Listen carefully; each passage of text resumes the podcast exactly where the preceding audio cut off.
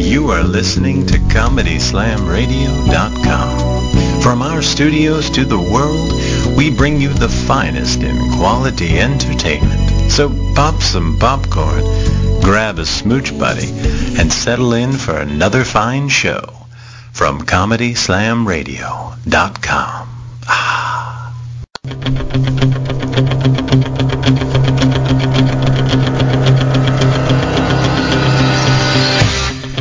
Welcome to a very special episode of the Let's Be Frank Show with Martin Short and Gwiggy in studio on ComedySlamRadio.com.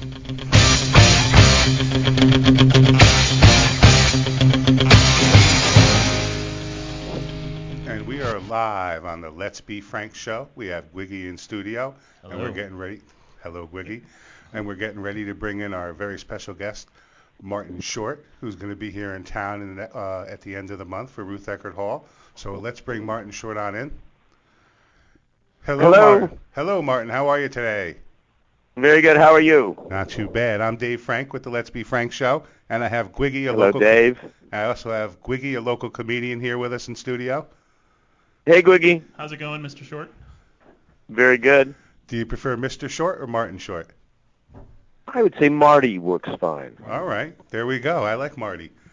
So I want to thank you very much for taking uh some time out with us today. I know you're very busy. We we all watched John Letterman last night. Yeah, it was a fantastic show on Letterman last night. How how long do you set up to uh, do uh, uh, an appearance like that on Letterman? Because that was that was a pretty big number you guys did. Yeah, I mean, uh, I have this tradition where um, Matt Roberts, who is now the executive producer, when I first started working with Matt, was uh, the segment producer. Uh, this is back in '96 or something. And uh, uh, and now what we do is that we always go out to Orso, this hip restaurant in Manhattan, you know, a couple nights before, and we kind of plan out what the show is. He writes the song, and uh, uh, then we kind of go over the lyrics and work on that, and then we work, uh, you know, talk about what I can talk about, and that's how I do it. All right. It was great. It was a great show. We have laptops and the whole thing. Nice. So you're going to be down. But that number is uh, Paul Shaffer and I have a long history, so we work Yeah. real quick together too. Yeah, I was going to say because you guys must have put it together in just a couple of days. Oh yeah, but not even that really. We rehearsed uh, with the backup singers around noon that day, and then you go down to rehearse, and and then you wing it. Nice. Well, I tell you, uh, I guess this is going to be a good segue into a question that Gwiggy has because that's really got to speak about the training that you've had before you, you know, before you've achieved the level that you have now. But to be able to, after all the years of experience, to be able to do that kind of a show in such a short amount of time to prepare.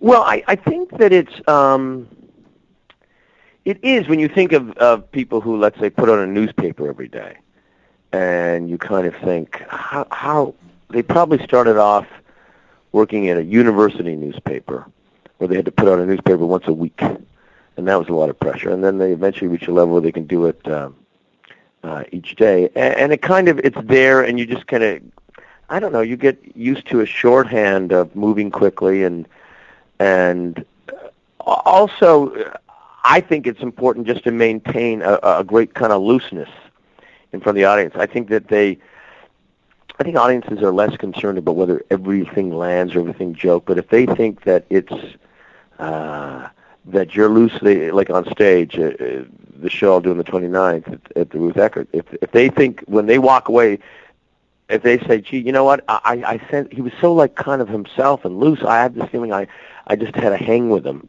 I think that's a successful uh, appearance. That's that's a great way to look at it. I know in stand-up comedy, they say a lot of the best stand-up comedians talk about their real experiences. They move away from the shtick and they talk about their real life, and that's when their success comes because they're talking about things they're most comfortable with. Yeah, and I think it's just, and again, you have a sense that that you actually now know them. Uh, you know, I think that um, you know Dave Letterman and I have a, a long history, and uh, I think a very easy time, and people sense that two people are friends and they're kind of enjoying each other in that interview, and that it becomes actually more important that kind of energy than even the jokes. Definitely. And it's you guys have what would you say it was your 43rd or 45th time? 45th appearance with Dave, yeah. 45th with David Letterman and your first And I, that David. is not even really counting cameos and top 10 lists and things like that. well, the first with uh, the first with Dave Frank and the 45th with Dave Letterman. Hopefully, we'll have a couple of more with us too. Yeah. By all means, you're you're more than welcome to stop by the studio here and do a cameo at any any time. Oh, that's awfully kind, kind of you, Biggie. Very generous, indeed. So, Martin, I'd really like to ask you, what can the people expect from the show that you're going to be putting on down here? What What are some of the things? Are you going to be bringing back some of the characters from the past? Yeah, I think there's going to be, um, you know, my shows kind of, you know, change all the time, and there's a lot of improvising going on from show to show. But th- there are certain, uh, I guess, tent posts that that become like uh, uh, fun for me to do, like having Jiminy Glick show up and interview someone, or uh, you know, having Franck come out and discuss the latest people in politics and who has style and who doesn't, or you know, um, so, so there will be a lot of characters that will show up that uh, that uh, from my career, you know. Yeah, I, I think a lot of us are looking. I know myself and Gwiggy will be looking forward to seeing the Glick character. Yeah, definitely. Yeah, yeah, yeah, yeah. Well, Jiminy is uh, One of my he's, he's a pretty easy one. He's a pretty easy one to do because it's kind of a stream of mean consciousness. Uh, can I ask you, Martin, how how do you come up with a lot of your characters? What what is the uh, the process where you, you start with a character uh, from just an idea to, to becoming such a, a big entity like that, or at least Well, it, it, it's it's very it all varies a little bit from character. I mean, obviously, if you're talking about a movie like Father the Bride, Mhm. it starts with it was their idea for this guy to have this kind of Euro, where was he from accent that Steve couldn't understand, but his wife and daughter could, so it would symbolize his alienation from the process of a wedding. Um, often characters, you know, you just try them on SCTV. We try a character, um, and if it didn't work, you didn't bring it back. And sometimes, you know, I, I did this character, Irving Cohen, an old songwriter, and and he was just supposed to be a guest on a John Candy, William B. Williams show. And but it was a funny character, so suddenly we're now creating commercials for Irving Cohen, and now it became a character. nice. Uh, you know, I just did an hour special called I'm Martin Short Goes Home, which is going to be shown on the CBC on April 3rd in Canada and syndicated down here later. oh good. And there's about 10 new characters in that. And, and it kind of comes out of creation. You think of that special's about me fictitiously going home because my childhood mentor, played by Fred Willard, is in trouble. He had a marionette show when I was a kid, and I'm going to do a concert for him, like a free concert, but it later turns into a heist.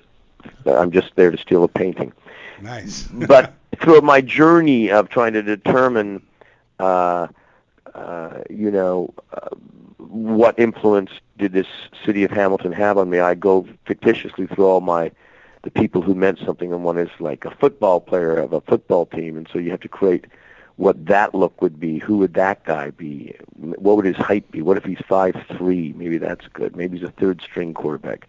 Maybe he should have red hair you know, and you just kind of experiment in front of the mirror with voices and and I have great, you know, the the, the Judy Cooper who did all the wigs in SCTV, I still is still the person who does, you know, my wigs when I do specials and so again the shorthand's tremendous. Yeah.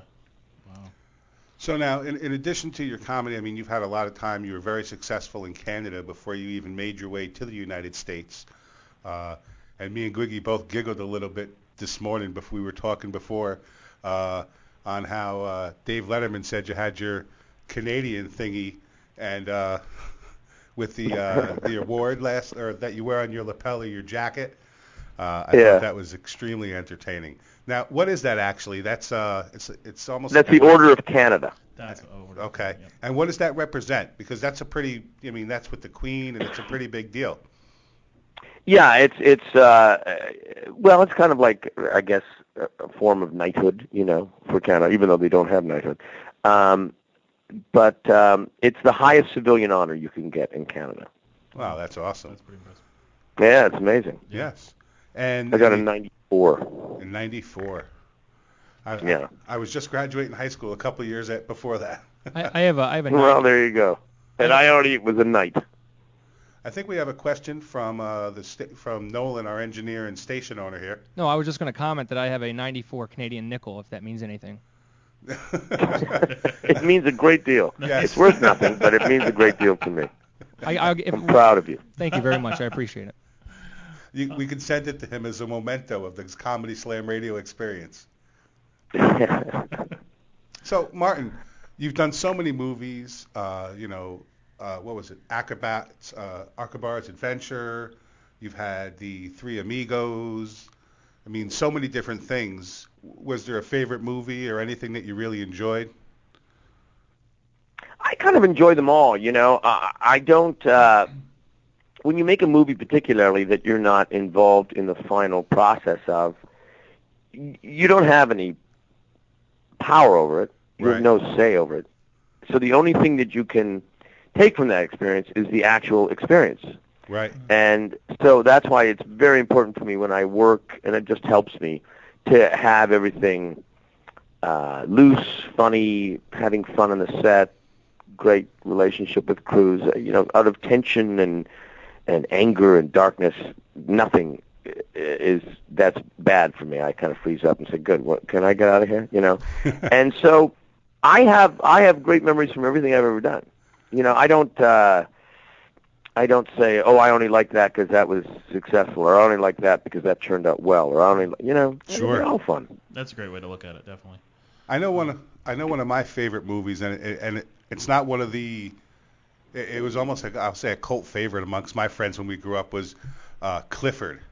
When you played. Uh, No, I love Clifford. Yeah, Uh, it, I still sit back. I Charles could watch it. Grodin, hilarious. Yes, it was. It was. It's one of my favorite movies of all time. It, it Uh, really is. thanks. Uh, do, can I ask you something? Since we're talking about films a little bit, do you, do you tackle uh, uh, acting in a film a little bit differently than you do for your live performances too? Is there is there a different way you, you look at them, or or is it? I don't know. I think there's a natural thing that takes over when you've done them, uh, uh, you know, a lot through the years. And, and it, I think it's just the difference between why you get on a bicycle and, and that's a different kind of balance, and you get on a, a, a motorbike and that's a different kind of balance. And you, you know, I mean, I, I think you kind of instinctively know if the camera's three inches from you, you you don't present the same energy or the same thing as you do if you're playing a, the big hall. Mhm. Um, it, it's just a natural thermometer that takes over that turns it into what you think. And sometimes, you know, that's why Video Assist is great in movies. You can see a playback and say, you know what, that's too low key. But also in movies, they're going to cover it so many different ways. They're going to cover it close and far. And sometimes in the editing room is when they realize, you know what, this plays funnier wider and isn't as funny close up. And so that's why, um, unless you're involved in the edit, your job is to just give uh, the editor and director as many colors and choices as he possibly could have for that edit two months down the line. That's great. That is great. Mm-hmm. So, in addition to coming to Tampa, you're going to be traveling. I think you're throughout Florida all month long. You have a whole lot of shows uh, where with the uh, while you're down here. I think you're going to be in Miami and all over, right? Yeah, I'm in uh, uh, uh, West Palm Beach on the 28th, um, uh, Clearwater on the uh, 29th, and uh, I think it's just those two, and then North Carolina on the on the 31st. All right. And I think I'll be at that show to to watch on the 29th. I'm pretty look- uh, pretty excited, looking forward to that. Well, thanks, man. It, it says on the on the website you change the title of your one man show quite frequently. Is that is that true? well, I don't know. It's I all don't- made up titles. Stroking Okay. Lady Fame. yeah, I've heard that one. If I'd saved, I wouldn't be here. You know, Sunday in the Park with George Michael. Yeah. I don't care. You know, What are we going to call it on for on the 29th? Uh, a, a, a party with Marty. Nice. There we go. A party with Marty. You can't beat that. We're having a party Yeah, with Marty here on Comedy Slam right now. Uh, can I ask you a little bit more about uh, writing? How how um how do you approach writing a whole one man show? Because that's that, that's got to take a lot of work. Well, uh, there's, there's, d- d- you know, I did a uh, a faux one man show a couple years ago on Broadway called Fame Becomes Me, Yes. and that was an entire cast of people. Yeah. this is a, a concert's a little different, but it's. Um, I, I think that y- y- the idea is you have to keep enough uh, improvisation going to keep yourself interested, and then you have to Mm. keep it structured enough to have some order to it, and um, you just keep adding and thinking of things, and you know, for a long time, I I, I, I never put the character Franck into my shows because I couldn't think of what to do with him, and one night I was at um, a dinner and I was discussing, you know, uh, why I I thought Obama would get the nomination over Hillary because he had more style, you know, and he was hipper, and I, I couldn't believe how shallow I sounded, and then it dawned on me, oh, that's what Franck can deal with. He can discuss uh, people in the media and why, who has style and who doesn't and then just you know do jokes, you know, show Kim Kardashian saying, "Well, you know, she's not style because look at her, you know, she thinks soy milk is Spanish for I am milk. This is not a bright woman." so you, uh, Hugh Hefner, look at him. This uh, guy is so old that the only time he doesn't have to pee is actually when he's peeing. You know? His girlfriend had a near-death experience. She stood next to him, and that's what I think. Is, so you know, you just create different pictures, and then you that becomes suddenly, oh, that guy's in your show. See, I think it's actually easier for Gwiggy, who does a lot of. Uh, he's in some of the improv groups around here locally in Tampa. So where I'm still starting out in comedy, I'm still feeling my way. I think he's a little bit better with the improv and working with the audience to keep it going live from those skills. Well, it's like even um, even if when I do a talk show, uh, I do plan, Yeah. hmm Oh, yeah. and then the hope is when you go out there, you don't really know where Dave's going to go, but at least you go out there with a sense of confidence. Mhm. So so that's kind of what you what I think you know what you you say you're just you don't want to improvise, but eventually you'll get loose enough that you'll be able to improvise because you'll already come out with your material. Yeah, it's been slowly coming. I've been feeling a little bit more comfortable with it, and uh, but I know I went to just my first improv show the other day, and it was phenomenal. I saw the the Hooligans, right? Oh, the yeah, Charming yeah, yeah. Hooligans, Yeah. and it was a phenomenal Mhm. show, and it was something I had never experienced. So, have you done a lot of? Did you do improv itself before you got into Yeah, I did. Uh, I was a member of Second City for many years, which uh, begat SCTV. yes. That's really Second City TV. Yeah. So that's all improvisation. All right. So, uh, And Jiminy Glick is all improvised. is Yeah, it yeah. okay? I didn't know that. I didn't Yeah, know it was you totally actually bring improvised. somebody up on stage, some random person on stage for that nowadays, right? Right, right, right. Nice. All right. Well, I know we had. It'll be a surprise guest. It could be the mayor. It Oh, really? The Pope. We'll see. Yeah. Maybe it could be Fat Davy from the Let's Be Frank show. Uh, well, no, I think we want a high-profile person. Yeah, I'm, Yeah. that's not me. Not yet. Maybe one day. But Yeah, listen, okay. I, I know we had John for for uh, 20, 25 minutes today, and I really appreciate you calling in, and I really appreciate My pleasure, Dave. and I really thank you, and I really appreciate Ruth Eckerd Hall uh, helping us out to secure and have you call in. Uh, I would like to ask you. I know you're going to hang on for our engineers afterwards, but for any young comedians, because I have a huge amount of young comedians throughout the country that listen, do you have any great advice or anything to give them as a final note? Um, it, it, it's uh, the only advice I ever can think I can give at this point is just to not take it personally. You know, try to just treat it like a business and don't be defeated or inflated. It's just you're lowering a stand, you know, over the the awning over the fruit each morning, and then you're raising it, and it's just Uh, it because it is that kind of looseness and, and lack of desperation that is the most appealing on stage. Thank you very much. That's great advice. Thank you, Dave. Thank, you for Wiggy. calling Thank in. you so much, Mr. Short Martin. It's been our pleasure, and Thanks. we'll, we'll speak to you soon, Marty. Thank you. Thank you very much. What was that? I'll What was that? I'll tell you what that was. That was another fine show from ComedySlamRadio.com, where we put the dot .com